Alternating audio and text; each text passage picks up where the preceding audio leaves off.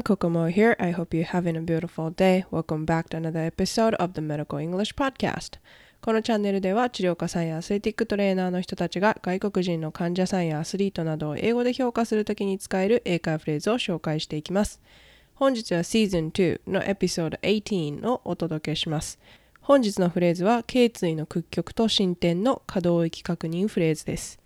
フレーズ自体の数は、まあ、いつもよりちょっと多いんですけれども言い回しとしては単語が一つ違うだけでほとんど一緒のものだったりするので実際に覚えるフレーズの数は少ないと思います屈曲と進展で分けて紹介しているので数が多くなってしまっているだけですえちなみに今回今滞在しているホテルがですね壁がちょっと薄くってあまり大きな声を出せないので、まあ、いつもよりもあの少し控えめな声で、えー、お届けすることになると思います Alright then, let's get started.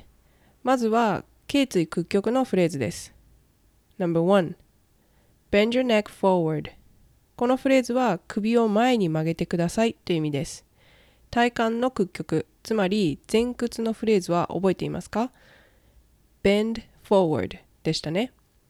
bend forward だけだと体幹の屈曲になってしまうので首を前に曲げてほしいときには何を前に曲げるのかっていうのをちゃんと言わないといけません。なので、bend your neck forward になります。ちなみに、進展を指示したいときには、前にという意味の forward を後ろにという意味の backward に変えるだけです。なので、bend your neck backward で頸椎を進展してくださいという意味になります。発音には特に難しいところはないかなと思いますが、bend your のところが bend your, bend your とつながって発音されることが多いと思います。さらに forward のところはアメリカ英語であれば for の R と word の R がしっかりと発音されます。なのでこの発音が難しい人はまずは音節に分けて for word for word と練習しましょう。慣れてきたら forward, forward とつなげて発音してみてください。Alright, repeat after me. Bend your neck forward.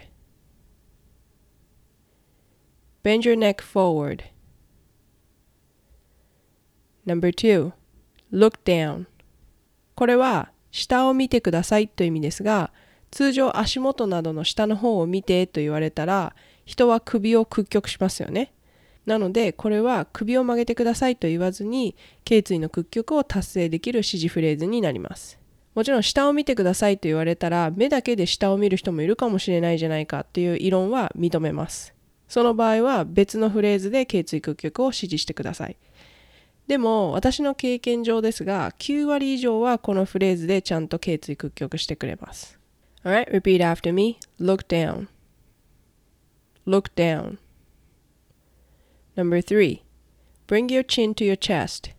この文は、あなたの顎をあなたの胸に持ってきてくださいという意味です。単語の意味としては、chin は顎、そして chest は胸とか胸部を指しています。皆さん試しに今皆さんの顎を自分の胸に近づけてみてください。きっと今首が前に曲がっている人が多いかなと思います。これも一つ前の look down と一緒で首を前に曲げてくださいと言わずに頸椎屈曲を達成できる指示フレーズになります。これからたくさんの可動域フレーズを紹介していこうと思っていますが、今回出てきた bring という言葉はめちゃくちゃ使います。このフレーズのように体のどの部位をどの方向にとかどこに持ってきてほしいか動かしてほしいかさえ入れれば全ての関節の可動域をカバーできます。ぜひ覚えておいてください。Alright, repeat after me. Bring your chin to your chest. Bring your chin to your chest. はい、ここからは頸椎進展のフレーズです。No.4 Bring your head back この文は頭を後ろに持ってきてくださいとお願いすることで頸椎の進展を指示しています。back の部分は backward に変えても大丈夫です。No.3 の文の説明でも話したばかりですが bring という単語は本当に使い勝手が良くてこのフレーズも頭を後ろ方向に持ってきてと伝えることで頸椎の進展が達成されていますよね。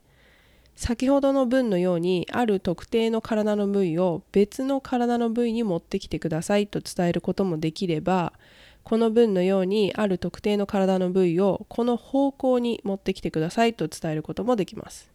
このフレーズを頸椎屈曲に使いたい場合は back の代わりに前方を表す forward にすれば大丈夫です。シンプルだからこそ可動域確認に関しては体の部位の名前と方向を表す単語は最低限押さえておきたいところです。この基礎単語に関してはいずれまとめて紹介しようと思っています。Alright, repeat after me. Bring your head back. Bring your head back. Number 5. Look up for me. これは先ほどの look down の逆で上を見てくださいと伝えることで頸椎進展を指示するフレーズです。最後の for me は以前も紹介したことがありますが直訳すると私のためにになるんですがこの場合は、まあ、お願いしますと同義で理解してもらって差し支えありませんイメージとしてはトレーナーである私があなたの首の動きをチェックできるように上を向いてくれますかという感じなので私がチェックするためにというニュアンスから for me と伝えているっていう感じですそこまで深く考えずに please のようなもんだと思っておいてください。ちなみに please は please look up のように動詞の前につけることもできますが for me 自体は必ず動詞の後ろです。なので look up for me が正しくて for me look up とは言えないので注意しましょう。ただの look up だけでも全然いいんですけれども天井を見てくださいとか空を見てくださいというように上にあるものを方向の対象にしても構いません。なので look up to the ceiling とか look up to the sky と言っても同じように頸椎の進展を指示することができます。Alright, repeat after me. Look up for me. Look up for me.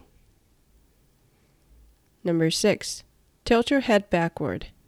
これは頭を後方に傾けてくださいという意味のフレーズです。tilt は傾けるという意味の単語です。この文の backward を back だけにしても問題ありません。ちなみにこれは屈曲にも使えます。頸椎屈曲の場合は頭を前方に傾ければ達成できますよね。なので前方にという意味の単語は何だったか考えてみてください。backward の反対と言われたらわかる方も多いかなと思いますが forward ですね。なので頸椎屈曲の場合は tilt your head forward になるというわけですね。難しい発音はないと思いますが、強いて言うんであれば注意点は tilt your の部分です。tilt 自体は単体であればストップ t で発音されることが多いんですけれども your と続くと大抵の場合は tilt your tilt your とつなげて発音されます。これは無理につなげなくてもこの言葉が言い慣れないうちは tilt your head back とゆっくりはっきり発音するといいと思います。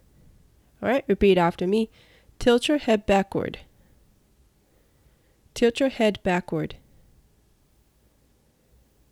はい。では最後に本日のフレーズをもう一回ずつ練習しましょう。Number one, bend your neck forward.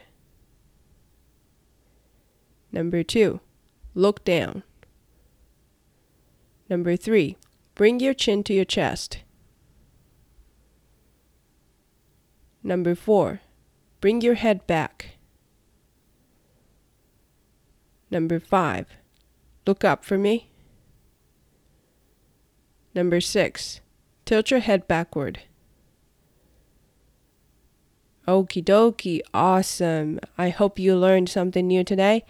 頸椎の屈曲と進展はほとんど同じフレーズで伝えることができます。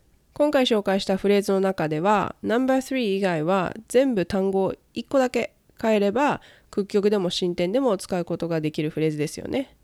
今回紹介したフレーズの中で自分が一番覚えやすいものをとりあえず1個覚えてあとは単語を1個だけ変えればいいやと思えば少しハードルが低くなるかなと思います。今回のポッドキャストもぜひ実際に声に出して練習して英語を話すことに慣れてください。チャンスがあればここで紹介しているフレーズをどんどん患者さん相手に使ってみてください。というところで今日は終わりたいと思います。同じ内容を YouTube、スタンド FM、Spotify、Apple Podcast、Google Podcast などいろいろな媒体で配信しています。日本時間で毎週月曜日に更新していますので、お好きな媒体で聞いて発音練習に役立てていただけたら嬉しいです。参考になるなと思ったらお友達に紹介していただいたり、チャンネル登録、いいね、コメントをいただけたら励みになります。このポッドキャストを進めるにあたって何かアドバイスや要望などあったらそれもコメント欄で教えていただけたら嬉しいです。Okay, that's all for today. Thank you for tuning in and see you next week. Have a wonderful day, everyone. Bye.